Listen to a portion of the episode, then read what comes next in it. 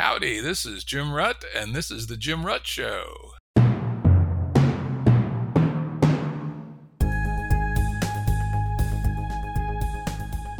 Listeners have asked us to provide pointers to some of the resources we talk about on the show. We now have links to books and articles referenced in recent podcasts that are available on our website. We also offer full transcripts. Go to jimruttshow.com. That's jimruttshow.com. Today's guest is Ken McCarthy, Internet Marketing Guru.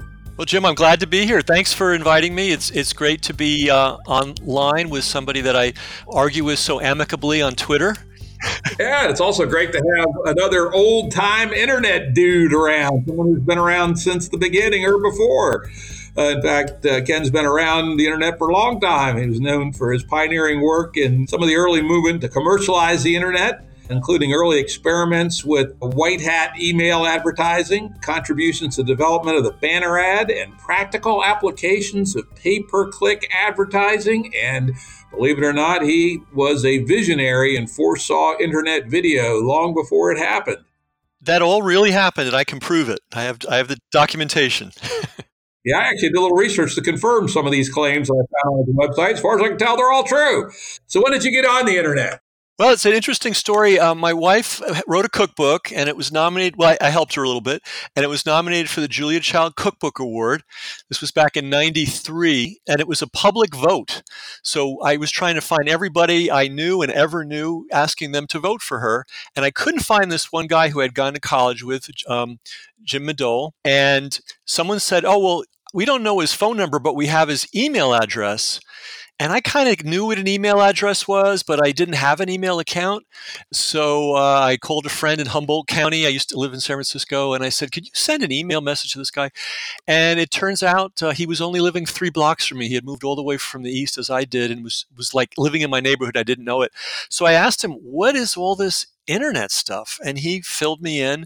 And then he said, You should get Boardwatch magazine. So I walked up the street, and amazingly, on Fillmore Street in San Francisco at the time, uh, a, a, coffee shop was carrying Boardwatch magazine, Jack Rickard's old magazine. And uh, they were announcing their 1993 convention. So I said, I'll do that. I'll go and see what that's all about. And I went and I was there with hundreds and hundreds of online obsessed people. My first real exposure to that world. I met um, Mark Graham who f- figured very importantly in my education and in all things internet in those days. And I had this revelation that the world was going to change soon dramatically. And I had a little notebook with my, you know, one of those marble eyes notebooks with, you know, 180 pages or whatever.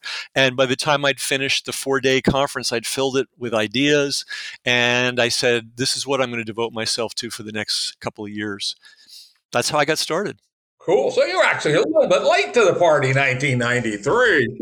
Absolutely. Absolutely. I'll disclose this right now. I'm a technical klutz. I was a tech writer. Uh, I did write apparently the first manual for an ISDN um, modem for what was that company that was in San Francisco downtown? They had their Hayes. Hayes had its high end, cutting edge engineering office in San Francisco, and I was a tech writer, and I, I got the assignment contract to go down and write their ISDN manual. So I kind of knew technical things, but I, I never was comfortable with them. And so when my boss said, Hey, I want you to get a modem so we can send stuff back and forth, I, I, I refused because I didn't want to be intruded upon. So it's just, a, it's funny, but that's, that's the, uh, that's the reality of my technical prowess. That's probably what made you a good internet marketing guy, not one of these guys that was overly enamored of the shiny little objects. Funny you mentioned Hayes you know, I go back to the early days, 1980 at the source, which was one of the very big, in fact, it was the first consumer online internet service. And uh, I actually worked there. And I met Dennis Hayes at the Consumer Electronics Show in 1981, where he was selling his then revolutionary Apple modems that plugged into the backplane of the Apple. He, he couldn't sell them at the CES, but he had a little card table and I then went out and uh, met him in the parking lot, and he sold me a very early version of the DC Hayes Apple modem out of the back of the trunk of his car for three hundred dollars cash money.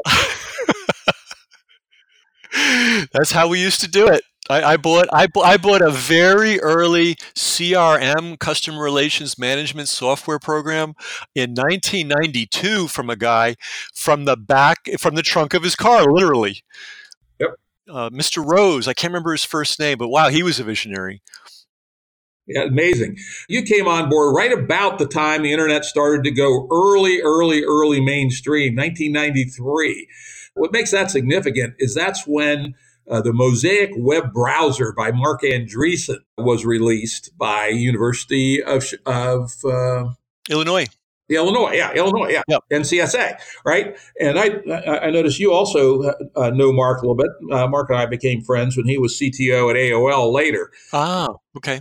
But uh, when I was also, you know, just down the road, we hit it off pretty well. So that was kind of cool. But anyway, uh, that's when the internet became accessible to normal people. Before that, it was character mode only, things like Telnet and Gopher and FTP. You probably didn't have to deal with any of that shit, right? No, I, I actually did. I actually learned that stuff because 93, you know, the browser, I'd seen the Mosaic browser in the summer of 93 in August, but, you know, it was there was still a lot of, of, of text being used. Um, the, you know, there was another thing that happened around 93, give or take a few months, that was also very important. That was when e- internet email became ubiquitous. In other words, all the services finally, by that point, made internet email uh, available to to this users. So CompuServe, I think, was the very first to do that. Prodigy, and then of course all the little bulletin boards, which which played, I think, a really important unheralded role in in, in the adoption of online, the online world. Uh, but by '93, pretty much everybody that was on any kind of an online system could mail to anybody else on, on an online system. And that to, to younger people, that may seem like not a big deal, but you have to realize before the internet, online systems were islands. So if you were on CompuServe, you could communicate with people on CompuServe and no one else. Absolutely, the old walled garden they called it. Yeah, yeah. The uh, the source was a walled garden. CompuServe, AOL you kind of wonder because I do remember that transition point before I went whole on to the air, internet by about 93 or 94, though I've been dabbling on it since 1990. But I had email addresses on things like that. CompuServe, I still remember it. It was 71410.3101 at CompuServe.com, right? Where does that email go? I should send an email to that address, see what happens. And I had a Jim Rutt at AOL.com. It's funny, me and my cousin would always see who could get Jim Rutt first on any service. Uh. so it's kind of a fun little game we played. But yeah, back that's right for the audience. Before about 93, there was uh, really a whole series of islands. And also at about that time, 90, in fact, we were doing it in 93 the company I worked at, we just implementing it. Corporate email was typically on LANs and interconnected LANs. So it only worked within your corporation. So I could send a letter to a coworker, but I couldn't send an email to, you know, a customer even in 1990, say. Right. By 1993, the gateways had been built, and it was fairly straightforward to send your internal mail from your mail servers, which were expensive and hard to keep running, out into the internet. It was very interesting. You're very right. That was a that was the second important transition phase change, as we would say in complexity science, that occurred in 1993. I'm sorry, I, and I have to say, I, I put on this event in '94 and in, in, this fall of 94 and in the summer of 94 i was you know, building up interest for it. And i was amazed at how many people in the digerati of, of san francisco as late as the summer of 1994 did not have email addresses on their business card or email at all. So, so even though even though it was possible for everybody, even people in the business still hadn't it hadn't clicked with them. In fact, you know, if we if we remember Wired magazine, they didn't get hip to the internet until the fall of '94. They didn't sing its praises or see it as a as a uh, as an important initiative. They just sort of sort of something, you know, in, in the mix as opposed to the thing. Um, Yep, and that, and again, it's important for people who have a historical mindset to remember that. I mean, today it's all so pervasive; it's hard to believe that you know, not that long ago, really, less than 30 years ago, this stuff was just starting to happen. You know, I had lots of connections into that world because I was a fairly early member of something called The Well, thewell.com. Oh, yeah, of course. Wow. Yeah, and I'm still a member to this day, believe it or not, and it still exists. Do you use it? I do, like I do with Facebook. I typically take long breaks currently on about a year long break on the well, but I promise some of my well friends I'll be back this month. Well.com, the best conversation on the internet, no advertising and no abuse of your privacy. So and you know that that really was, and, and and I guess still is, but certainly was in its heyday, one of the most amazing salons on the planet. I, I mean, the number of fascinating people that were on the well back in the heyday was incredible. Um, yeah. I was on the well too, not not super active. You know, one of my buddies was Jim Warren. We used to communicate a lot. Um, Steve O'Keefe. Uh, yeah, that was a great moment in history. The well, I have to say. Yep, and it's still going. And while it's obviously not central like it was in 1991. It is uh, still a very interesting place to hang out, and it's ethical and honorable, and you know, high level of discourse. All things we wish we'd saw more of on the internet these days. So we're you know we're both here in uh, 93, 94. When did you start to smell economic opportunity? Right away right away because I was in the direct mail business, which meant I was used to writing huge checks for postage, for printing to mail houses. And the idea that I could send a communication to a customer for essentially free. I mean, when, once I grasped that, it, it, boggled my mind. And my, my calculation was if just 10% of my customers get on this email thing, I'll save some money, you know, and I'll be able to communicate with that 10% segment more often. That was my initial thought. And then I started thinking about things like FedEx packages, you know, gee, I could just attach a lot of photographs to an email and send it for free and get it there faster than FedEx. So just the simple savings in communication immediately sold me my only question was, was it going to catch on? And I, and I have to say, when I went to that BBS Con conference in um, in '93, there was a panel, and the, the subject was, can the internet be commercialized? And, and now it, legally it was, and, and this is another thing we need to tell younger people or people that don't have the historical perspective. It wasn't legal to use the internet for commercial purposes until I have the date somewhere here, uh, sometime in 1989. Yeah, 1990, 1989. There's a lot of argument about exactly what you could do when, but that was about the time. Yeah. And so what that did was we had a whole generation of people that were involved in building the internet with the attitude that this is not a commercial space. So when um, NSFN, I guess is their acronym, said, "Hey, guess what, guys? You can do business now there were crickets initially. You know, in other words, the culture of wheeling and dealing and buying and selling and promoting didn't exist in the internet culture uh, when the when the uh, laws were changed. So there was a little bit of a, a gap before people like me showed up and said, "Okay, how can we make this thing work on a on a commercial basis?" Yeah, and you're right. I was again part of those discussions, and you're also right that that very interesting intermezzo between the walled gardens of you know CompuServe and AOL and the internet. There was this BBS world, and a lot of the early people that got involved on the commercial side of the internet actually came out of the uh, BBS world. Absolutely. I mean, it was they had the model, you know, subscribers and you know providing access to people, providing content to people. So all that, that was the other, that was the other thing that sold me when I went out to that conference in '93, and I saw the passion that these folks had for the online experience. I realized, well, if these people love it, then this is a something that is possible for the nervous systems of other people. You know, in other words, there was probably a time. In fact, I know there was a time when when movies were first invented, and um, it took a while uh, for people to get comfortable going to the movies. There, there's reports of, you know, when the, when the train arrived on the screen, some people would lose it and run out of the, the theater, assuming they were about to be run over.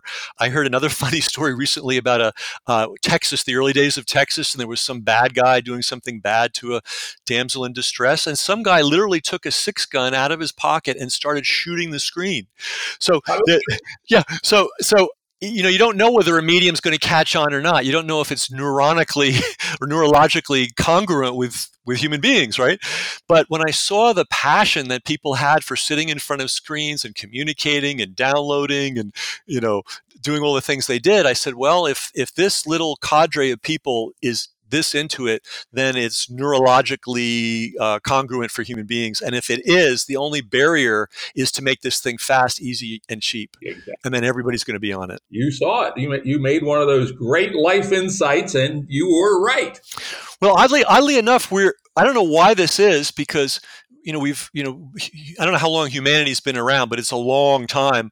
And suddenly in the last 120 years or 150 years we've become screen watchers. You know first it was the movies then it was tv and i just thought well this is just another version of screen watching and apparently we're again neurologically congruent to sit in front of screens and watch flickering lights. It, it, you know it might go all the way back to the campfire. Yeah, with somebody telling a story right? Yeah you know, and the thing's flashing, and you know, you're sort of sitting there looking at it. I never thought of that one. I'm going to add that to my, uh, my possibly true, uh, but probably not hypothesis. I like that one a lot, actually. I can see it now. Yeah, okay.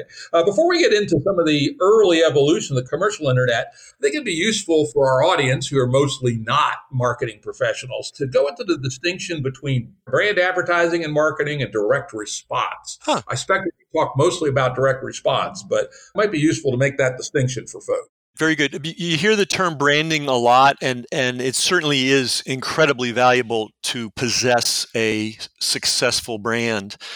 However, building a successful brand is a really, really expensive process. So that that's one consideration. Uh, some brand advertising is to build the brand, but a, the, the, vast majority of brand ad- advertising is to maintain the brand. So when you turn the TV on and you see, I don't even I don't even know if we see Coke and Pepsi commercials anymore. I haven't seen one in a while, but I remember growing up, there'd be Coke and Pepsi commercials all the time. They weren't selling you on the idea of soda or the idea of Coke or the idea of Pepsi. They were just reminding you so that when you were in the store and had the choice to make, you had the Pepsi theme running through your mind, so you'd grab Pepsi. To me, that's an example of brand advertising. It's saturation, it's expensive, it's unmeasurable to a certain degree, and, and the whole point is just to get you when you're in the store looking at the shelf to remember that, oh, yeah, Pepsi's the thing, or whatever the the uh, the slogan was. Direct response is a whole nother kettle of fish. It grew out of the catalog world of the 19th century.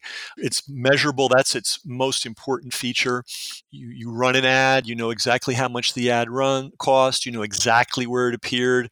And because you can key the ad, which is you know change the order form slightly so that it's unique to that particular ad and that placement you know exactly how many dollars you made back that's that's how closely they measure things and that allows a small business small being you know less than 10 million dollars a year to go out there and start selling you know actually book transactions you know? And it's a very very simple model dollars in dollars out. I spend so much money on on the ad i got this many orders. Uh, usually you do a little calculation you think well I, I, I realize i may not make a full profit on the first order but this is a repeat sale so there's a lifetime value to the customer. So yes i can keep running these ads. So an infomercial is sort of a classic example of a, of a uh, direct response ad it's a long one, it's long form. They put down their money, they buy the time, they produce the commercial, and they run it as long as the phone rings and the phone rings profitably, they will run that infomercial forever. The day it stops being profitable, they stop running it and try to come up with the next thing. So I'm from the direct response world, which is we measure everything because we don't have the budget of Coke or Pepsi. So that's the difference between brand advertising, in my mind, and, and direct response advertising. Yep, that makes perfect sense. And you know, I was also involved in some businesses that generate a surprising amount of dead trees back in the paper based direct response modeling world. And you're absolutely right. The, the whole business was about capturing enough information to run the numbers to see if what part of the matrix you were marketing to worked, ramp up your dollars there and ramp down your dollars elsewhere. And hopefully you'd make a winner out of it. Exactly. So, and we both know what a at least once we figured out how to do it, what a revolution the internet was. So tell me about the very first thing you tried to do commercially on the internet. Wow, let me think. Um, I mean, one, I mean, one of the things was promoting my events because I was putting on conferences in the Bay Area.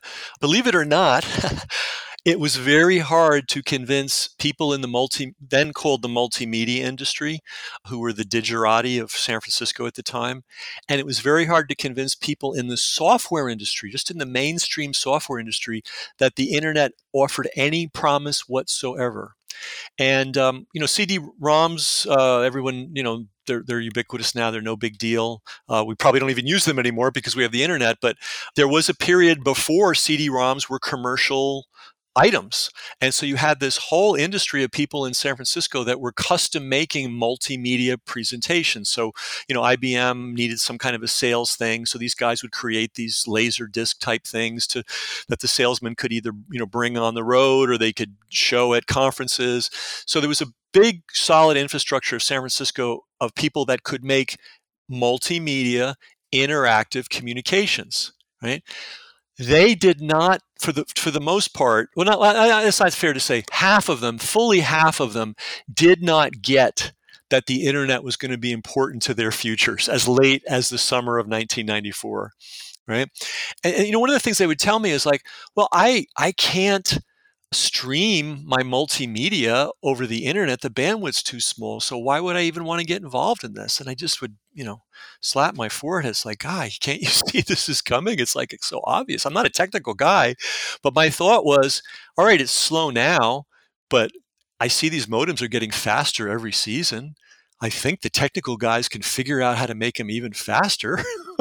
right? I mean, it is, like I, I, always think of like, well, they laid a, a, cable from England to the United States on the floor of the Atlantic Ocean.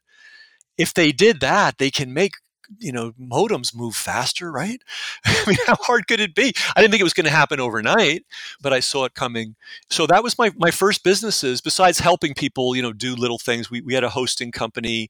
We would build websites for people.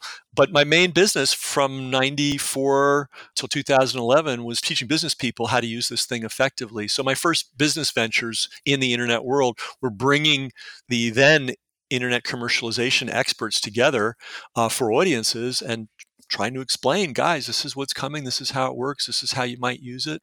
Very interesting. Did you try to promote your own businesses other than how to teach? You know, it almost seems recursive here. I'm using internet marketing to market to people to teach them internet marketing. Uh, did you ever use it for any for something with more like real bullets, like actually sell a product or service? Well, I've got a couple of websites that I run now that kind of fit, fit that model. Uh, one is called Jazz on the Tube, and it's a service for people that love jazz. And every day we put out a, an email pointing them to a jazz video we found, and then we run advertising. Uh, what else do we do? We get we solicit support because jazz fans are really into what they're into and they're willing to support the thing above and beyond. You know, it's a free service, but sometimes we say, "Hey, kick in some money," and lo and behold, they do. Um, yeah, I sold my conferences online, but interestingly enough, in '94, you couldn't sell the conferences online because there weren't enough people online to make it really work. So I had to do the selling the old-fashioned way. I had to go to, uh, you know, chamber of commerce meetings. I had to, you know, make alliances with with trade associations and mail to their mailing lists. So my original efforts to promote the internet were mostly done offline, the old-fashioned way. Yeah, and remember that's you know that was what we all had to do because, as you said, you can't sell uh, to get people online online. I mean, the most famous example of that was the AOL CD-ROM bombing of the world. I mean, right, literally billions of CD-ROMs did they drop all over the United States and Europe to get early adopters on AOL. Right, and that was kind of a direct mail play or direct marketing play for sure. And they had, I'm, i assume they did the calculation that if we mail X thousands of discs, we will get X hundreds of new subscribers. Each subscriber will be worth X, and it will all work out in the end. I happened to meet the woman who actually came up with the idea for that campaign. And she said, Yep, they did some back of the envelope simple calculations, but frankly, they were so desperate to find something to crack this conundrum that they just punted and went for it. Yep. Committed a fair amount of money. They did not do what you and I would have done as our own startup entrepreneurs. They dumped a shitload into the first shot, and it did fortunately work. Then they got serious about, you know, hardcore direct response marketing metrics. Yeah, so that, that you know, for a long time, I mean, I don't remember when did the AOL bombing occur. I mean, look that up here online during the 90s. You know, it might even be a little for sure than that even CD-ROM. Well, I, I mean, I remember AOL being so small that I could write Steve Case and he'd write me back. Yep, yep. And and they were pretty small in the early '90s. Here it says between '93 and 2006, AOL sent out more than a billion CD-ROMs. oh my God. We were both right. It was in the 90s and early double off, but as late as 2003, they were still uh, doing the world. It used to be a kind of a pop culture stunt to see what kind of cool things you could do. One friend of mine took all the CD-ROMs he'd received from AOL and turned them into ornaments for his Christmas tree. There you go. Yeah, I knew somebody else who turned them into coasters, and whenever you know, had guests over, he'd hang out, hand out AOL CD-ROMs with uh, little rubber feet glued onto them. So it was kind of interesting. Now, the other thing you talked about, and this is something I was tracking always, was the transition on what is it feasible to do online based on bandwidth, mm-hmm, right? Mm-hmm. In the earliest days, say 1981, text was all you could do, basically, right? Yep. Then it was images in the mid 80s, and then it was audio, which you could do on a store and forward basis, but not real time in the later 80s. Then it was real time audio in the very early 90s. Then it was downloadable video, where people forget this little era where people, if you want to watch a movie, typically you'd get it for free from some pirate site, but it might take 12 hours a one hour movie. That's right. Yeah, the earliest days of those pirate video sites were all non real time. And then finally, you know, streaming video finally came on. And remember, it wasn't that long ago that Netflix was in the business of sending out CD ROMs. Yeah. Remember that? I do. And I will give them credit, uh, amazing credit, huge balls, right? Because they, they knew that the real play was streaming video. But they decided to preempt that marketplace. They would invest a bazillion dollars in owning the CD ROM mailing back and forth business, which was an insane business to be in, could never possibly make any money. You know, I don't know how much they raised, but it was a shitload to dominate that business. And there was a period when Wall Street thought they were nuts and the transition wasn't going to happen fast enough for it to all work, and their stock price collapsed. I mean, to a really low level.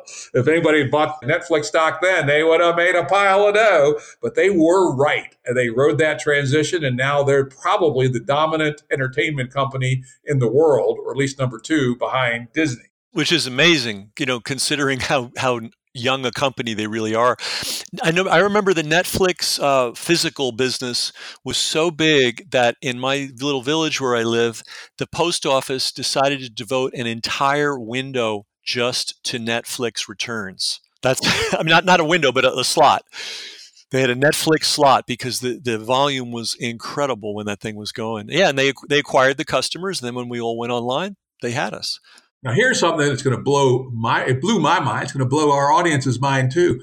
Netflix didn't launch its streaming business until 2010. Wow. So it's only nine years old. And uh, already we have cultural memes like Netflix and chill, man, right? it's only nine years old. That's ridiculous. Yeah. Yeah. I would have said it was older than that, but nope, that's what Wikipedia says, and we know they're not allowed to lie on Wikipedia, huh? Yeah, yeah. yeah. Do you, do you know there's a page? Speaking of Wikipedia, do you know there's a page on Wikipedia itself that states do not believe anything you see on Wikipedia and do not even use Wikipedia as a source about information about Wikipedia. We're so unreliable. It's on there. So it, it's very, very funny. Of course, there's been uh, some tests done in the last five years that show that on average, Wikipedia is more accurate than Encyclopedia Britannica. Really? Yep, and it makes sense because it's updated in real time. It's cross-checked. Now, of course, it does not apply to highly controversial topics, to say the least. You, you type Hillary Clinton or look at the article on Gaza Strip or something, and those things are edited hundreds of times a day in a bad faith, horrible kind of fashion. Yeah, it's a shame because you're right. When they're on, they're really on. You know, Wikipedia, uh, especially on the science stuff and the chemistry stuff and the biology stuff. Oh my god! And history stuff too. Amazing, right? Obscure little battles that no normal military history buff, and you know that yeah, you could chase down some monograph someplace uh, that costs you hundred dollars for an out of print monograph, or you can read an amazing, uh, quite detailed article about it. Uh, true, and and uh, I love jazz, and so I'm interested in all the history, the historical information about the history of jazz and the musicians, and incredible, just incredible. Yeah. Well, back to the actual doing stuff. You know, your your clients who you were teaching direct mail stuff to, what were they doing in the early days? Oh, everything under the sun. Um, I'll give you an example. This is one of my favorite stories. He his name is uh, Lloyd Irvin, and he was a is a martial arts person. He won uh, Brazilian Jiu Jitsu world title twice. You know, really high level guy. He trains a lot of MMA fighters now. And he decided to take his knowledge and systematize it and package it and make it available via the internet. Uh, this was back in uh, 2003. And he went out and built a really huge business for himself. You know, a lot of these guys in, in that industry, you know, they make money from their bouts and they make money from training, but it's kind of short money at the end of the day and you can only fight so long and then you you know you just can't take the the bang bang ups anymore uh, and they end up in not very good financial positions. So here's a guy who's he's got multiple businesses now uh, online because once he figured out how to do it for MMA or, or for martial arts, he learned the formula, which is find a hungry market, which is very important. Come up with good offers for the market and put ads in front of them and make sure the ads pay out. So he's doing very well. I had another student who there was a lot of weird businesses, wedding party favors, which you'd think, well, what kind of a business is that? And the reality is, everybody that gets married and has any kind of a reception gets wedding party favors. So they were bringing over their own container loads of custom made things from China uh, that they, you know, with huge markups, of course. And they did all that marketing via the internet. Then my website, Jazz on the Tube, I compete head to head very well with with uh, Jazz Times, which is you know in the jazz world a fairly large organization with dozens of employees, and Downbeat, another largish organization for my industry with dozens of employees and decades of, of track record. Well, when it comes to to uh, web traffic, you know, sometimes I'm ahead of Jazz Times. I'm always ahead of Downbeat. So those are some examples. We're mostly mostly selling information, though. The wedding party favors is an example of somebody selling physical, and that business got to 20 million a year. Believe it or not. I mean, I, I find it hard to believe myself, but a lot of people get married. Yeah, and the uh, poor dads that are paying the bills aren't necessarily uh, utterly price sensitive either, right? do, do, you have some daughters in, in, in that category? I had one daughter, fortunately, successfully and happily married off five years ago. Congratulations. and lighter ever since, right? But hey, that's uh, it was well worth it. It was a wonderful event. Uh, but I do notice that uh, you point to the fact that high net margin businesses are easier to direct response market. Oh, it's essential. Yeah, it's essential. In every business, really, you know, if you can get away with it, you really need those high margins. There's a, there's a lot of bills to pay, and you know, as a civilian, you look at the the margins and think, well, that's unfair. How could you charge ten times what it cost you to make? Well, because I've got inventory and warehouses and employees and advertising and utilities and insurance and all the things that go wrong. I need that eight to ten time margin yeah, at least six. Uh, 60% gross margin's the low, lowest I'll look at typically. But I do love that 90% gross margin, which is typical of a mature software business. And for an online information business, it might be closer to 95. Yeah, and uh, my conference business definitely was, you know, very high up there in, in, in that. Yeah, information is a great product. Uh, it, the price is elastic. You know, what's good information worth to somebody who really, really wants it? And what does it cost to produce? Well, there's the research, of course, but once the research is done, the actual form is trivial, even when you're printing books and sending books. Yeah. I was in the publishing business, first in books and then in online most oh. of my career. And I used to say something at you know, industry meetings and company conferences and stuff, which I'm sure they'd put me in HR prison if I said today, which is I, I used to say, the information business is like the prostitution business. you got it, you sell it, and you still got it. yeah, we probably can't say stuff like that anymore. Well, fortunately, we can say on podcasts. Fuck them if they don't like it. They yeah, fuck, fuck, them if they can't take a joke. You know, that's about why I love podcasts. You know, it's part of the emergent radical media fringe that's under nobody's thumb, no gatekeepers, which is uh, amazing. It really is a beautiful thing. You know, how many great voices and interesting people are doing stuff that would have been absolutely financially unsupportable pre-internet. I mean, more than we can even imagine. You know, for every hobby, for every interest you know there's there's at least one guru who's doing great and probably a dozen of them doing really specialized media that just otherwise wouldn't be supportable. So that's one of the beautiful. That's one of the things I saw right away because I was I was a you know somebody that loved information and and loved publishing. I had a business before the internet, which was really a money making business, but I, I was putting on conferences for people in, in the real estate finance industry, and I just from that experience and before that I had a business teaching speed reading and study skills to college students, which I loved doing, and you know, it was hard to make, you know, we made money, but it was hard to make a living pre internet because uh, you were sort of constrained by, you know, print and ink uh, and geography and, and to, to a degree. But the beautiful thing about the internet is open you the whole planet can be a customer potentially and so i can have customers from singapore and from finland and from bolivia and from japan and that otherwise i never could have reached you know talk about you know brand awareness. I mean, how, how, do you reach somebody in Japan from the United States if you don't have the internet? It's it's never going to happen.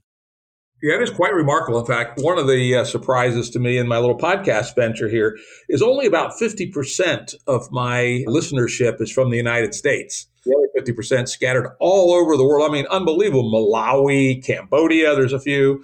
And there are, so, I think there's four or five countries that actually have higher per capita listenership. I actually pulled my listenership data by country and cross referenced it to country population that have a higher per capita listenership than the US, Australia being number one. Wow. And one of them was a non English speaking country. Sweden did about 12% better per capita of listeners to my podcast than the USA.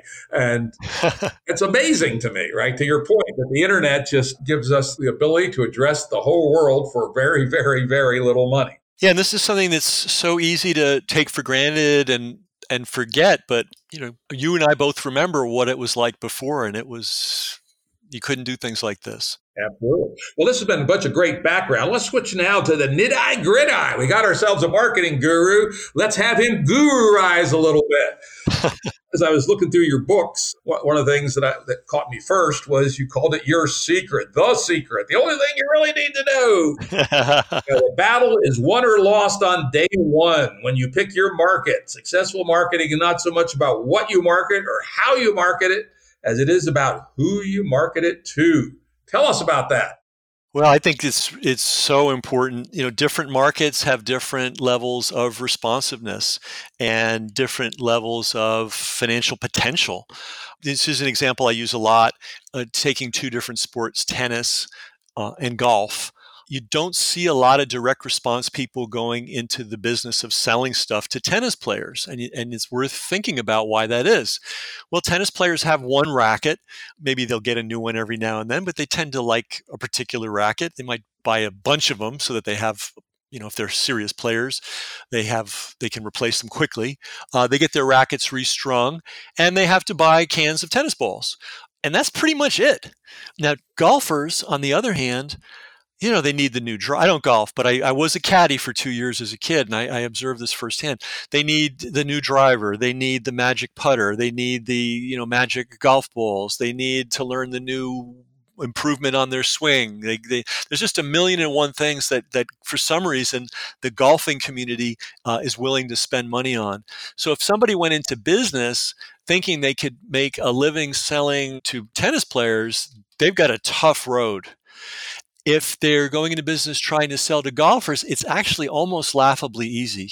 I had a friend that was selling via the internet special vitamins specifically. I mean, this was ludicrous, but it actually made some money. Special vitamins formulated to the needs of golfers. You know, just crazy, but there, you know, a buyer is a buyer is a buyer.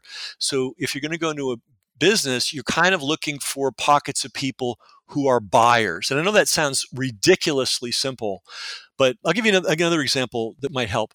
I had a student also in the martial arts arena. He had been a college wrestler, pretty good college wrestler. He wrestled for Nebraska. He wrote the ultimate book on how to be a successful college wrestler. and it died on the vine, you know. And the reason was college wrestlers are not buyers. They go to their workouts, they listen to what the coach says. They're not buying books and courses and tapes and going to conferences on how to be a better college wrestler. It's all a self-contained unit. So he he had a brilliant idea and it's made him you know, definitely deep in the eight figures at this point. He was selling, sells martial arts stuff. He just transferred his wrestling knowledge to the broader world of martial arts.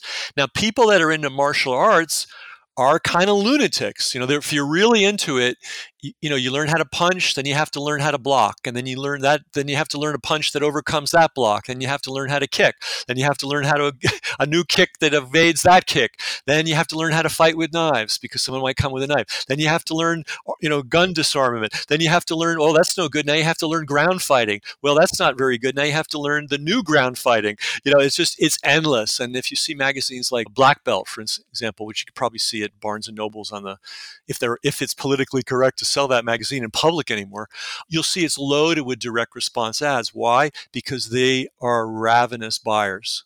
and, and a buy, you get you get that first sale, and if you don't screw it up, you'll get uh, many, many more opportunities to sell them more and more and more and more, thus building up the lifetime value of the customer, thus raising the amount of money that you're able to spend on advertising, which we talked about earlier in the call, which is it's all numbers in, numbers out. So so picking your picking your market is so important. And I, can I go on to the, riff on this because if you look at Facebook, what if how did Facebook start? Facebook, and there, you know, there was no grand scheme. It, it, and by the way, this is, I think, very important for everybody listening who, who who wants to do something in life. Chances are, when you're doing the best work that you've that you're ever going to do in your life, as you're doing it, you're going to have the feeling that you don't know what you're doing and you don't know what's going on and you're not sure where it's going to lead. And it's only in retrospect that you're going to look back and go, wow, that was brilliant. you know, that's been my experience in life. You know, you find something you're interested in, you love it, you give it your all. It, for some reason, it captures your imagination. You, you're as practical as you possibly can be while you're doing all that, but you just dive in. So, what was Facebook? Well, Facebook was, well, we had Facebooks in college most private colleges published a physical Facebook, literally, because the young guys aren't going to know this. But you'd arrive as a freshman and they'd give you a book and it had a picture of everybody in your class with a little where they went to school, what clubs they were a member of, and where they were from. So all that Facebook was was making that electronic that was a ravenous market. You knew because of, and I remember as a college student, I, I was reading that Facebook every night, you know, checking out the girls, seeing, I wonder if I can meet this one. So you already knew that there was a ravenous consumption for Facebook type information, right? So that was an accidental backing into an amazing market. And then, you know, once once he got Harvard online, you know, he realized, well, my God, I'm in the in the nexus, as you as you know, right? Boston, Cambridge. I mean, you throw a rock and you're going to hit 20 schools. So he immediately networked all of Boston, Cambridge, that whole area, and then it was just a logical leap to go to all the other universities in the United States. And I have a video somewhere in my archive of him saying, "We just want to do colleges, and we're done." you know, you know. So, but but but he lucked on to a ravenous marketplace now, if he'd gone into you know creating an online resource for tax attorneys, uh, we might never have heard of him. That's kind of business. Thomson, we had a four hundred million dollar business selling information to tax attorneys and tax practitioners. How about that? But it took uh, you know decades of hard work to build that business. It certainly didn't explode. Exactly. You know, this is, a, I think, an important marketing story too. You know, when when when Wozniak and Jobs created the you know the first computer kit, it was Wozniak that made the business decision. I don't think people realize that initially, right? Then Jobs, you know, took took it the rest of the 99 yards, but that first yard was Wozniak, and his calculation was beautifully, elegantly perfect. He said, let's see, there's 50,000 ham radio operators in the United States. That means there's at least 50,000 guys that are nutty enough to buy a kit to make their own computer. We can probably make a few bucks doing this. Yeah, right. That's exactly the kind of thing he would have said. Yeah, and he was and he, and he was he was right. There was him using that principle of, hey, there's a ravenous market. You know, it's not like, oh, I have a product, I think it's great. No, that's not it. you you look for a pocket of people who are really into something and you supply them. I, you know, that seem, might seem overly simplistic, but trust me, I'm, I, I just turned 60 and, uh, I've done this a while and I've seen thousands of success stories and many, many more not success stories. And it always seems to boil down find the hungry market and serve it. Don't come up with the newest amazing thing and try to ram it down the market's throat. That's great advice. Another bit of advice you had, probably a little less relevant now, actually, because the internet makes it so easy. But back in the paper direct response days, one that we used to pay a lot of attention to, you, you described as you must be able to easily reach your market. We used to rule out products based on what we called the needle in a haystack problem. Yeah, there's a million people that would buy the product, but there's no way to distinguish that million from the 300 million in the country. Mm-hmm. Could you talk about that a little bit? Yeah, it's it's you know it's it, again it's just logic and strangely enough uh, this, you know there's a lot of fantasy in in business thinking and not just among civilians or amateurs. And there's this idea if I have the great product you know the world's going to beat a path to my door. There's also the fantasy oh if I write the great ad the world is going to beat a path to my door. And it's yeah it's good to have a good ad but you also need to be able to put that ad in front of the people who are going to care and do it economically. And, and I don't mean inexpensively, I just mean economically in the sense of dollars in, dollars out. So if you can't clearly figure out how you're going to put your message or your product or your offer or whatever it is in front of the right people, you don't have a business opportunity. You have a you know an, an idea, and you know ideas, as they say, are a dime a dozen. Uh, so you know the internet hasn't necessarily solve the problem. You still have to figure out, okay, where are the people? I mean, it's a little bit easier, but you know, where are the people who are going to be interested in this offer? And sometimes it's curious. Like, for instance, my podcast, I do a small amount of promotion, so far just experimental to understand the shape of the field. But I initially started doing just some regular small scale Facebook advertising. Didn't work at all, right? Yeah. yeah. well, why is that? And I, I said, you dumb idiot, you should have realized this before you spent your $50, which is that only a relatively small minority of people listen to podcasts, right? So, yep, yep. If you say, "All right, give me everybody in the state of Virginia some random sample of them and, and uh, push them to my podcast," most of them say, "I don't give a shit about podcasts." And even if they do accidentally click on, it, I go, "I'm not interested in podcasts. Fuck this," right? And so it, it actually turned out to be quite tricky to figure out how to zero in on people who actually do listen to podcasts and it took me uh, several iterations. And I think this year I'm going to push a little stronger on marketing now that I have figured out there is a way to find a concentrated enough market of podcast listeners. But a naive approach didn't work at all. It was off by a factor of five. And uh, it takes, took some incremental experimentation to find out what worked. You know, I have a, a, a friend. He, sadly, he passed away uh, two summers ago, James Martell, and he had, as far as he could tell, the longest continuously running podcast on the internet. Not not the original one because the original one discontinued, but the longest running one. And he came up with a few gems. One, of course, is get on as many rel- uh, related podcasts as a guest as you possibly can. That's just the golden method. Yeah, I've done a bit of that, uh, six or seven, and I'm going to do more this year. And he's absolutely right. It's and it's cheap, right? An hour's worth of your time, and you reach you know thousands of people. And every person you reach is qualified on at least one level. You know they're a podcast listener. Yep. And and interesting, you know, that's that that raises an interesting subject. If somebody's doing a direct mail campaign, and let's say they're selling, uh, I'm looking around my office for something relevant. I'm going to say they're selling CD. Believe it or not, I have a CD player in my office still. They're selling CD players. What's the most important thing to have if you're if you're going after a, a list of prospects for CD players? Well, one, of course, is that they are interested in CD players. But there's another element which is absolutely essential, which is that they are a known mail order buyer right? So in other words it's not just enough that somebody's in the direct response world it's not just enough that somebody's interested in the product category. That's that's good. You need that. It's sort of a fundamental but you also have to blend in the element that this person at some time in their history hopefully a lot has made mail order purchases before so when you go to, let's say to a list broker uh, someone that you say, Hey, I got this thing, I want to sell it. Do you have lists of people that love music? Okay, here's people that love music. Now I want a responsive list. I want a list of people that have bought via this channel before. So when you're a, a, guest on a podcast, the great thing is you know that 100% of the people you're in front of are podcast users, right? So that that's really good.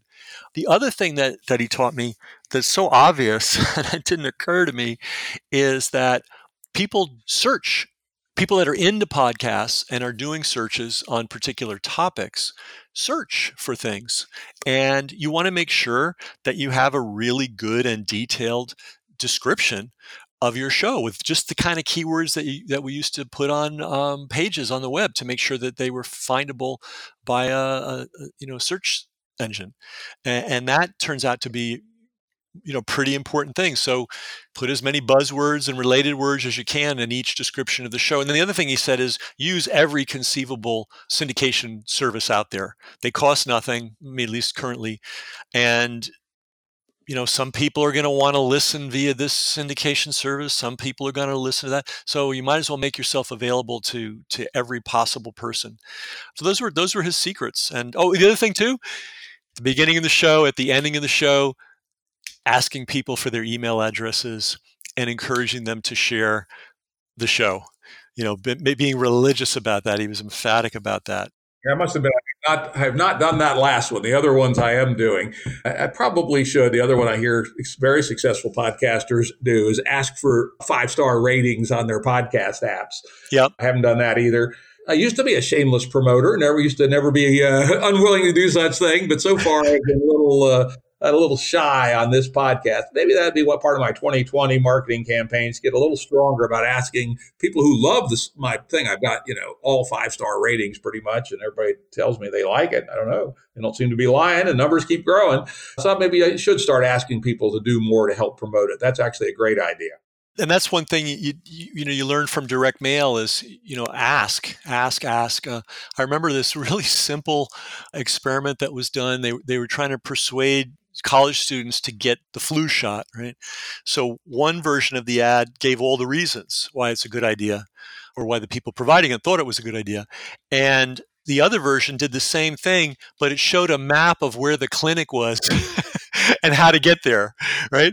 And just adding that little bit of concrete how-to information, that that explicit direction, uh, you know, boosted the response, you know, enormously. So little things can make a huge difference, like just saying, "Hey, you know, give us you know if you if you enjoyed it give us a five star rating or give us the rating you think we're worth.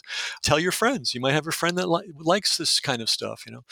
You know my my jazz site you know it fluctuates a lot. I'm going to i haven't looked at the numbers recently but it's it goes bangs between 30 and 40,000 subscribers, email subscribers, right?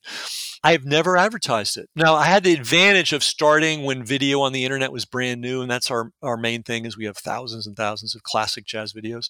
So I got a bit of a run up that way by being early, but still, I, I we grow by the thing being passed hand to hand, and that makes sense in a, in a, in a networked world like the jazz world. You know, people have their jazz buddies; they go out and hear things, you know, music together. Um, they they hang out on various online sites. So there's quite a bit of natural sharing. So I've built that entire business with with no advertising. That's amazing. And uh, being there first, of course, helps. But then you also have to have good execution, which you must have, right? If you're still here, lo these many years later, and, and you know at least tied for number one with some of the big names in the biz. And unlike them, I am focused on getting my users to share the information. So we ask, we say that in every email, you know, and they don't do that. They just they, they're very corporate. You know, they're very buttoned up and everything's very proper. And you know, I'm I'm willing to a degree to shamelessly beg, and I think that's made all the difference for me. Also, I mail every day. Now that takes a lot of work, and some people might say, "Well, gee, that's kind of excessive. People are going to be disgusted, uh, at, you know, getting email every day." And the answer to that for me is if they're into the subject, they're going to love it and they're going to wish that I mailed 10 times a day. And if they're not into it, well, yeah, they might be annoyed, but that's not my customer anyway. So my da- my daily email, I think, does a lot to, to keep keep me very competitive with the uh, the bigger companies. And I have not been too uh, assiduous at collecting emails either. The website allows people to subscribe and they get an automatic announcement. But truthfully, it's uh, not a huge number of people do. Most people listen to podcasts listen to them on their apps. Mm-hmm. on the website. So, relatively hard to capture email for a podcast. I'll have to give some thought to it. In fact, I noticed you had interviewed my friend Ryan Holiday Ah. not too long ago, and uh, I was chatting with him. About, I don't know about a year and a half ago about something else, and he was just repeating again and again. Everything is your mailing list. You know that is, and he's amazing job of creating this empire, amazing empire from absolutely nothing of all of his various online properties and personas and what have you. It's the most improbable business in the world. I mean, this is an example of what I was saying earlier. Who could have imagined a young, youngish guy? I don't think he's even 32, making a good living selling Stoic philosophy to the masses. I mean, that's impossible, but he's doing it. And before that, it was book reviews, right? Yeah takes on books, uh, which he is an amazing guy. I mean, I met him a couple times. We chatted several times. He's actually my go-to guy if I want to hear, you know, what's the current best thinking about such things. So let me add you to my list because you obviously thought about this stuff a lot too. On the book marketing side, wow, is he a whiz? Holy smokes! In fact, I, uh, I first I ran into him when he had just done the magic that had turned Max Tucker's book into a mega. Oh wow!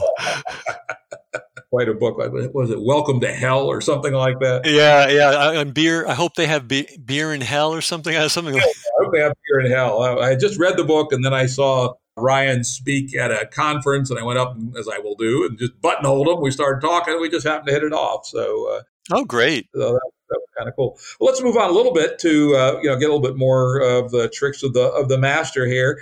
I was actually quite happy. You know, you think a marketing guru, what kind of cynical piece of shit is this, right? But I have found very little cynicism, at least in your books, right? And I like the fact that when you talked about your copywriting rules, there are no copywriting rules. Knockoffs are for losers, not winners. And in reality, great ad copy comes from passionate caring not BS hype and con artistry. That's just great. Yeah, it's it's a weird field that I'm in. Um, you know, there's definitely a segment of the direct marketing society that doesn't think that way. But I all I can say is I'm still around and I'm doing well. And a lot of those guys that were smarter than they, you know, than everybody else are gone. I mean, they're literally gone. I don't know where they, they went to, but they're they're not in business anymore. I think ultimately, I mean, at least from my point of view, ultimately you have to be on your customer side. I just don't know how else you could be in business. That's my bottom line, you know. Uh, and I think you can make plenty of money doing it that way. I don't. I never understood these guys, you know, that felt that they had to, you know, cut corners and trick people. And um, I don't know.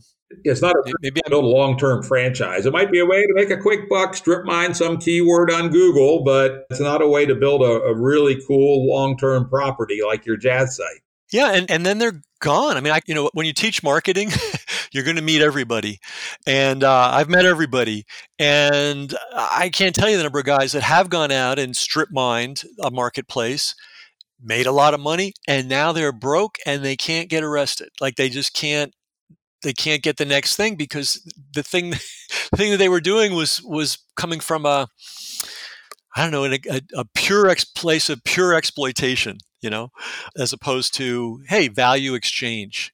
And you got to make a money. You have to make money. You have to make a profit. You're, you're entitled to high margins as long as your service is great. But yeah, it's just it's it's just funny how some people just I don't know why I don't know why they do it. I it still is a mystery to me. It's like you can make all the money in the world playing it straight. And it's yeah. sustainable too, right? If you build a great business with great customers where there's a value exchange, and that's key, then you've got something that'll keep you know providing you an income for a long period of time as opposed to you know being a strip miner okay i, I tried five things i got lucky once you know how, how many more am i going to have to try before i get lucky again right that's really all it is well, well, yeah, and I'll give you a great story. And this is this is out of Virginia. This is a guy who had a, another improbable business. He sold the ingredients for making your own fireworks. which to me sounds like a uh, leg- legislative or administrative business from hell. You know, it's like you got to be kidding. You know, I know this is. This is Skylighters from Round Hill, New Virginia. Yes, yes, that's the guy. I'm a homemade pyrotechnics guy myself. Oh, all right, all right. I lived five miles from Round Hill. Okay, so so you may may remember at one point he had a, a, business big business necessity. I think he had a, a warehouse and the warehouse was made of wood and the local you know the local government came and said you can't store this stuff in a wooden warehouse. You need this this and this. And it was a much bigger check than he had the ability to write. And he told his customers guys i'm in a jam. And so he offered some crazy deal uh, give me a thousand dollars and I'll give you two thousand dollars worth of stuff later, you know, and uh, because he had treated them so well, and because he had been central to their fun, the money flowed. He got all the money he needed. He bought new land. He bought, built a new warehouse. Everything was fine. So you, you can do things like that when you treat your customers well. The funny thing, or weird thing, or, or thing that seems to contradict this is there seem to be all these big businesses that I guess you reach a certain size and a certain uh, infiltration uh, into society. You know, you're you just you're so in everybody's business that they can't get rid of you. Because I don't see that happening on the big business side. I see kind of the opposite happening. you know, they start out good. Uh, you know, I'm thinking of Google. Uh, you know, I'm thinking of Facebook too. You know, and even AOL to a degree, they they reshuffle the cards uh, after they've brought everybody on board. Um, you know, I don't know, you know, AOL, I'll never forget, AOL had a model. It was you paid by the minute. And so AOL didn't didn't have the resources to create content to keep people on the site. So they recruited lots and lots of content experts and said, "Look, as long as somebody's on your in your area, we're going to share revenue with you." And that was a great model. It brought a lot of people in. A lot of people made money. Uh, it was wonderful. And then AOL said, "Hey, this guy's making a lot of money with that content site we can hire somebody for a fraction of that and keep all the money. And they would so they brought all these content producers in and then they booted them off. And I you know, I understand business is business, but I you know. I actually invented that business. Oh, really? Yep. I was on the source. It was called User Publishing. The source was tiny. We had several tens of thousands of customers, and it was by the minute. This had been 1982, I think. And I identified some people that had their own kind of prototype blogs that ran on our software. And I went out to six of them who I thought were the most interesting. And I cut a deal to pay them 17.5% of the revenue they generated as a royalty. And so that was actually the beginning of that old business model. And before I launched it, I got a moral commitment from the uh, president and the CEO that they would never do what AOL later did, which was to try to cut out these guys by doing it in house. Oh, great. I could see that hazard even then, even when the stakes, when these guys were lucky to get checks for 500 bucks uh, a month. But I'll tell you, 500 bucks real money in 1982 be the equivalent of about $1,500 a month now was life changing for these people. They, they, they, they long thought that was a, it was a great deal for them yeah and to do something you love and to you know how how you know how much better can it be?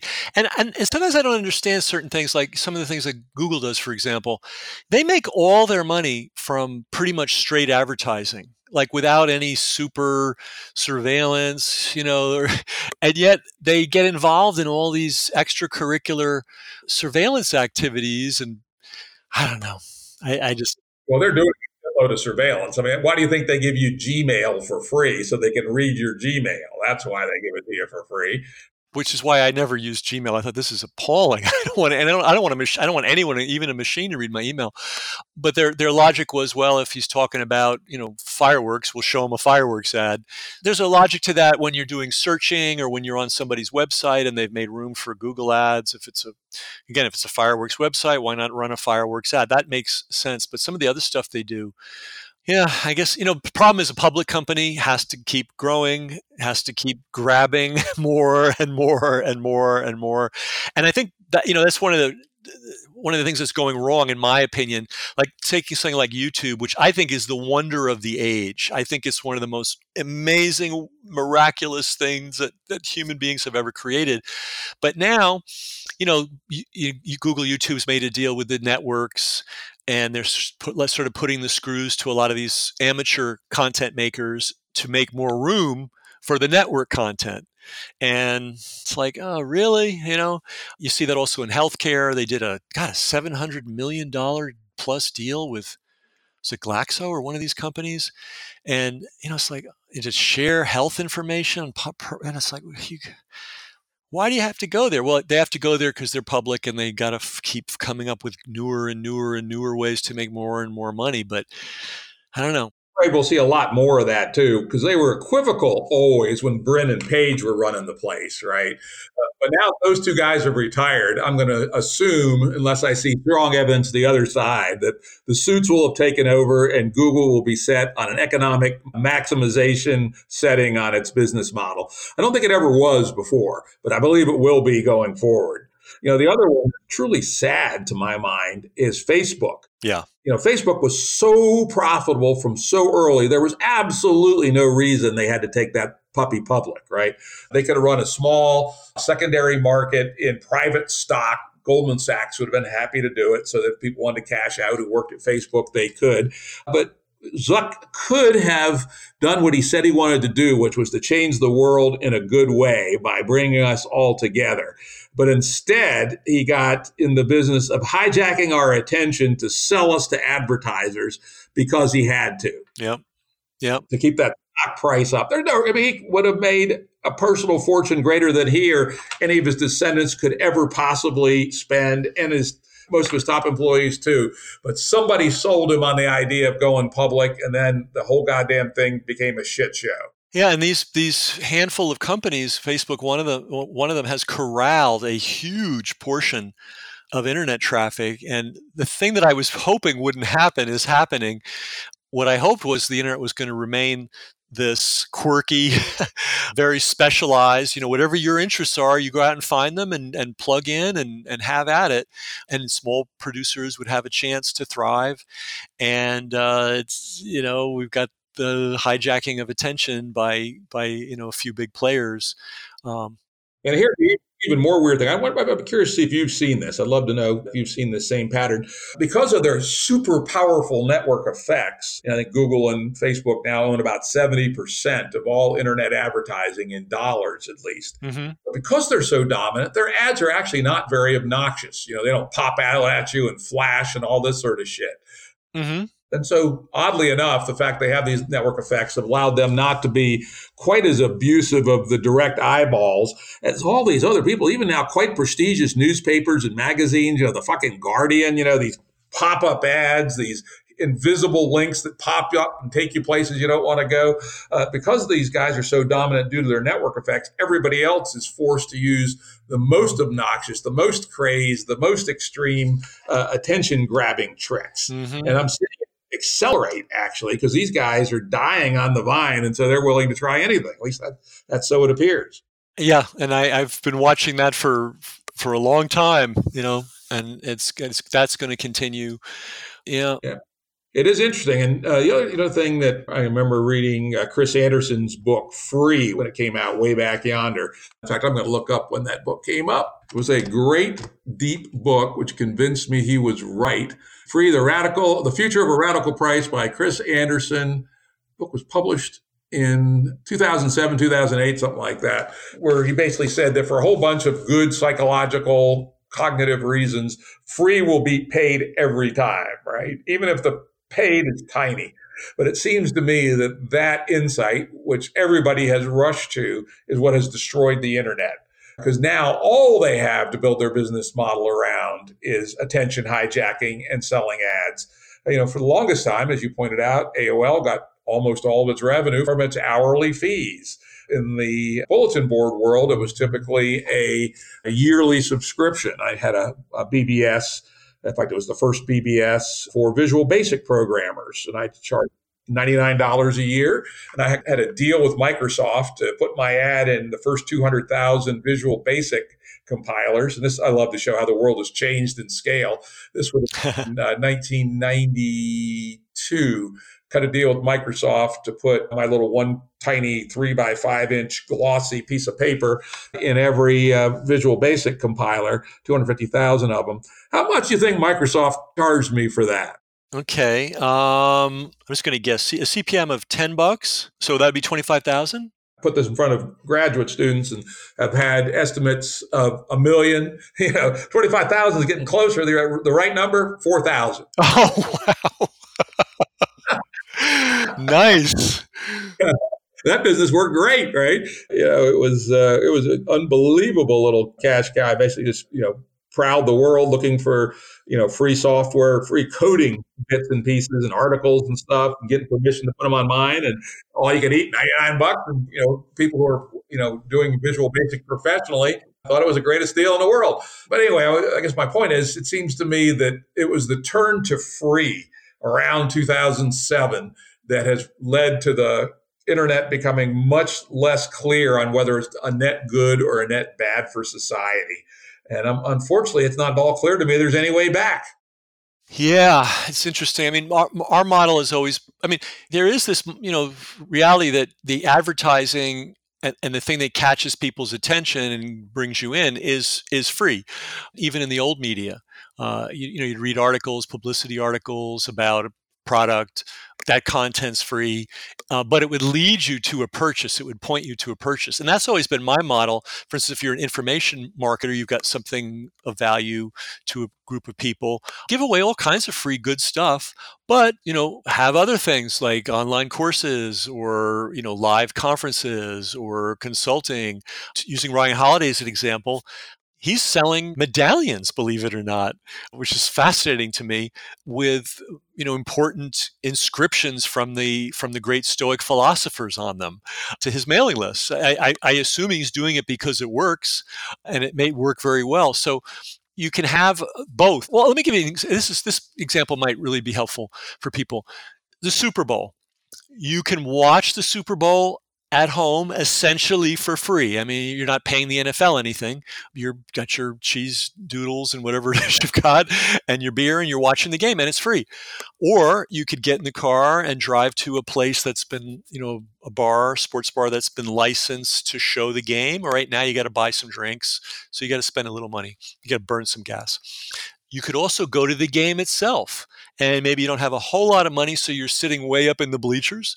Okay, now you've got now you've got some money, so now you've got a, a good seat maybe down on the 50-yard line. Now you've got a humongous amount of money and you're buying a skybox with butlers and caviar and champagne and all that.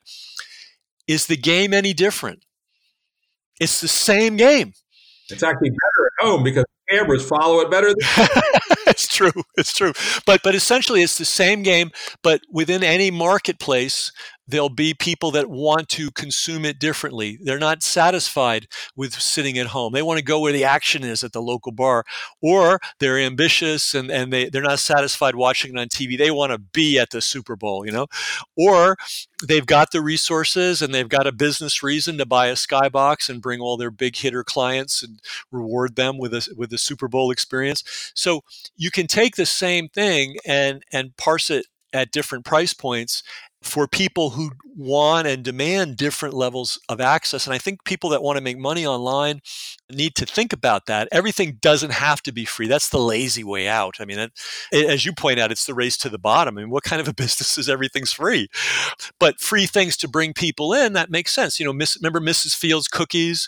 They were going broke and then Mrs. Fields went out, or I guess she, her name wasn't really Mrs. Fields, but she went out with a, a, tray of cookies in front of the store and started giving them out out of desperation and that turned out to be the thing that turned the tide for that store and then it became this big chain of stores. I don't know what happened to them but here's a little secret you may not know how, how they how they ramp that up. When they go into a shopping mall they have an agreement with the shopping mall to allow the mrs fields to blow the smell from the cooking area to the shopping mall. There you go and they probably have specialized chemical canisters that are even better than the smell of of the ovens uh, who knows, you know? But yeah, yeah, I don't know that it would certainly be a, a, classic race to the bottom. Well, it turns out it's easier to you know send you know big welding tanks full of synthesized, better than real chocolate chip cookies to blow out into the put some pheromones in there uh, grown from you know fingernail tissue of Marilyn Monroe or something, right? there you go, there you go. I mean, and that's kind of a model for the or for what's happened to the internet. We had we had good cookies, they smelled good naturally, everybody was happy, and now people are bringing in tanks of you know synthesized cookie formula that was developed by mad scientists, you know, for maximum addiction. You know, uh, we haven't even, we haven't even gotten onto the addiction, the deliberate you know creating of addictive uh, of responses on the internet. But that's kind of that's kind of a model for what what's happened. And you're right how do we go back? I don't know. It's going to be hard I, I spent a fair amount of time thinking about that you know here's one little data point it's going to throw this out to all the wannabe entrepreneurs out there who are thinking about you know how, how can i do something really significant to the world uh, I've been tracking Facebook's revenue per user for quite a long time and it's surprisingly low. Mm-hmm. All the revenue Facebook gets has been remarkably consistent, about a dollar ninety to two dollars a month per active subscriber. Mm-hmm. Two dollars, mm-hmm. right? Mm-hmm. So in theory, if Facebook could get everybody to go to a paid model, two dollars, right? And to your point, there's always a hierarchy of experience versus price, right? And so there ought to be a hell of a lot of room above the $2. So imagine a specialized Facebook for good faith, honest, and high quality discourse, right? Could that be worth $20 a month? Might be 10 times. But to your point about the Super Bowl, compare the free Super Bowl to the uh, 100,000, maybe it's a million dollar, you know, luxury box Super Bowl, same product, much higher price. Yeah. Because the costs to deliver Facebook have to be clearly less than $2 a month, probably more like a dollar.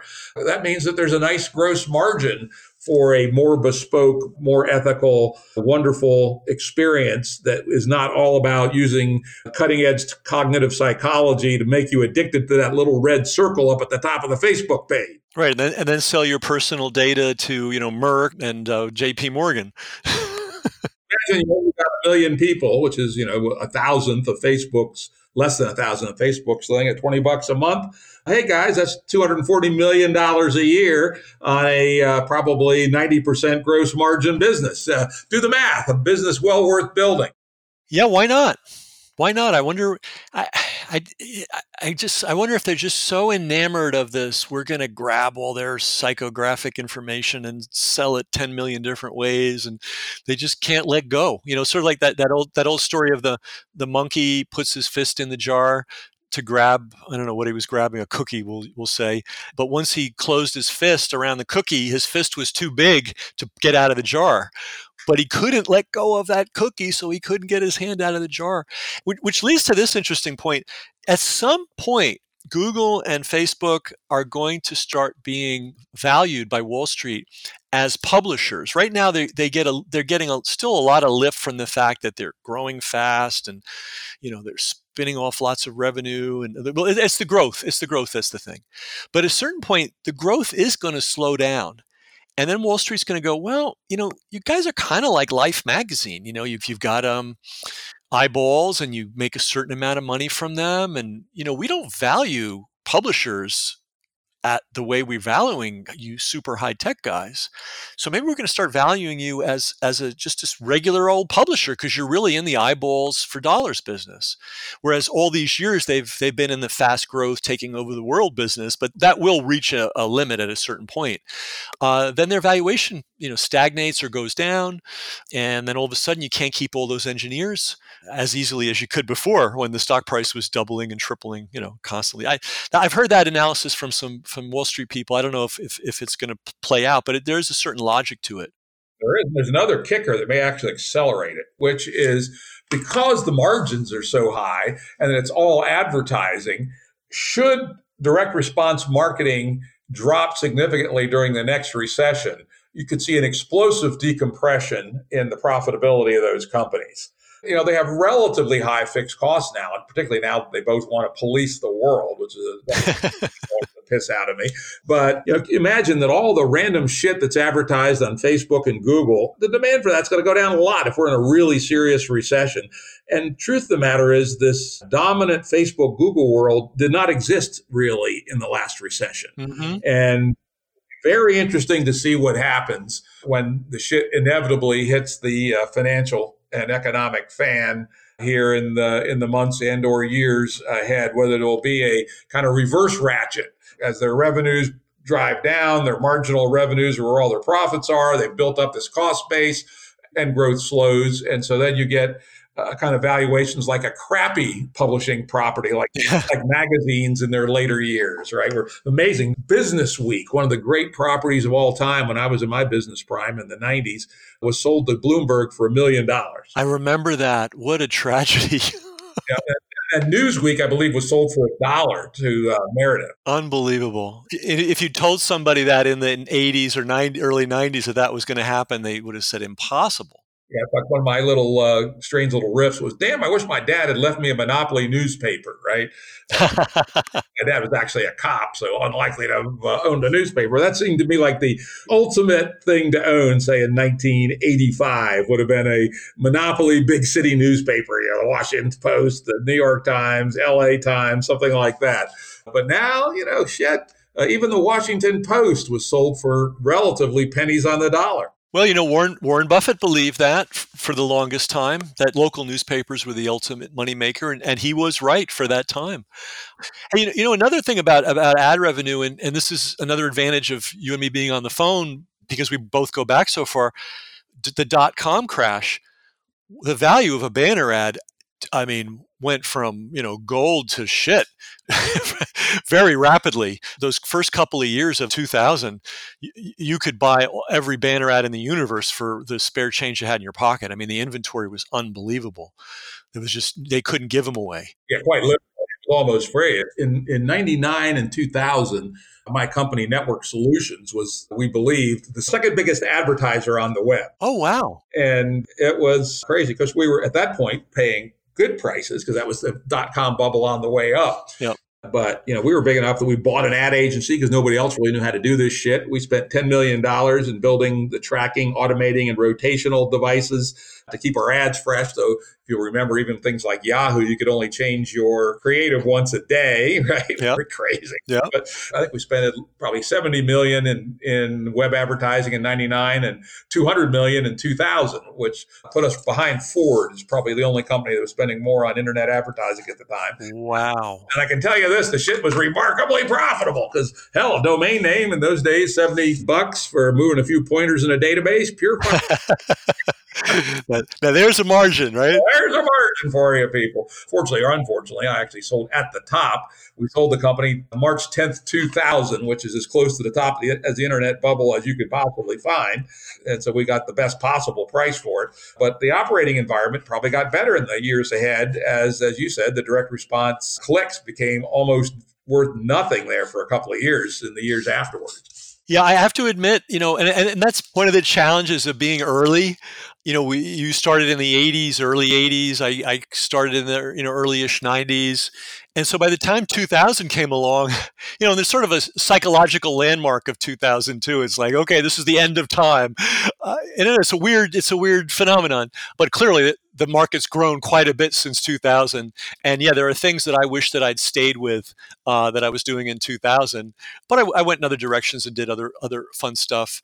But yeah, I mean, the, the, the growth since 2000 has been spectacular. But there was that Death Valley period where I mean I went back to San Francisco even as late as 2003 and it was like a neutron bomb had hit the Bay Area. Yeah, it was one of the you could actually buy residential real estate for a reasonable price. Yeah, the buildings were still standing but the people were gone. Yeah, exactly. Can I tell you the banner ad story because All right, so and this I think was this might have been my biggest contribution of all. So it was June of 1994 which was just a couple, I think a month earlier, had been the 150th anniversary of the demonstration of the telegraph. And I kind of looked at that. I said, wow, 150 years since the telegraph. We got this internet thing going on. Why don't I put on a little meeting? So I asked Mark Graham, big internet commercialization pioneer. He really should get a lot of credit. Uh, I think in 93, Microtimes called him one of the 100 most important people in computing. He was called Mr. Internet in the Bay Area, which you know gives you an idea of how central he was to, to helping people get with the idea of commercial internet. So I asked him to come. I asked Marc Fleischman to come. And Marc Fleischman, believe it or not, was the first guy to declare himself a full-time freelance web producer, web designer, you know, web web maker. Uh, he's the guy that put the Palo Alto Weekly online. That was the first newspaper to put all of its content online. So he goes way back. He, he hung out a shingle in 93. So I had him there. The purpose of this meeting was to sort of brainstorm and figure out how are we going to put a finance financial footing under this thing that we love and are so excited about. So one of the guys I invited to come as a as an outsider was an ad agency, then an ad agency executive named Rick Boyce. And Rick worked for Hal Riney, which was very you know, super cool ad agency in San Francisco at the time. May still be, I don't know, but in those days it was the hippest agency you could work for. And he was a very, very bright guy, and I could see that you know he, his mind really was could work. So I asked him to come to the meeting. So we talked about all these different possible models for the, and I have it on tape, thank God. And, and we talked about all these different possible models for commercializing the internet, and we really weren't coming up with anything. So on the break, Mark Graham and I were talking with Rick and Rick had no exposure to the web at all. Like you know, this was this was June '94. You know, this was there weren't a lot of people on the web, and we said, "Look, Rick, you can put a little square on the page, right? They click on the little square, it takes them to a big square." right? And you can count how many people see the ad and how many people click on the ad. Like you, you can get a sense of how effective an ad is, right? Two months later, he quit Hal Riney. He went to work for Hotwired, which was Wired's online magazine as the head of business development. And Hotwired was the first business, as far as I know, that put a flag in the ground and said, we are going to be a serious commercial advertising supported website. And Rick Boyce was the first person to sell uh, banner ads uh, on a commercial corporate scale, you know, an industrial scale, you know. So I was there, you know. we, we had, and, and I want to say this to, to folks: like we didn't know what we were doing when we were doing it. We were just interested, and we had a problem that fascinated us, and we were trying to solve it, and we didn't know what we were doing, but we thought, what the hell? You know, we are young, we have a little extra energy. you know, why don't we just, you know, I had a whole other business. I was running the the, uh, the real estate finance conference business, and that was a full time thing. And I was doing all this other internet stuff on the side. You know, but so I, I want to encourage young people like it doesn't have to be opportunities are not going to be presented to you completely formed and there's not going to be this clear step one step two step three. I mean zuckerberg didn't know that facebook was going to be facebook when he was putting his college classmates on the web. Uh, wozniak didn't know apple was going to be apple when he calculated that there were 50000 serious techno geek hobbyists in the world that would spend money on chips. You know, if you love something, you know, go for it. You know, you don't know where it's going to take you. And, and so I, I, just want to make sure I convey that message. You know, it's not like there was a grand scheme and everybody knew what they were doing from day one. Quite the opposite. Well, I think we're going to wrap up on that note. This has been so much fun, Ken. I'm so glad that uh, we got connected and I was able to do this episode. Well, thank you. And I thank our, our mutual friend Steve O'Keefe for introducing us. Indeed. Production services and audio editing by Jared Janes Consulting. Music by Tom Muller at modernspacemusic.com.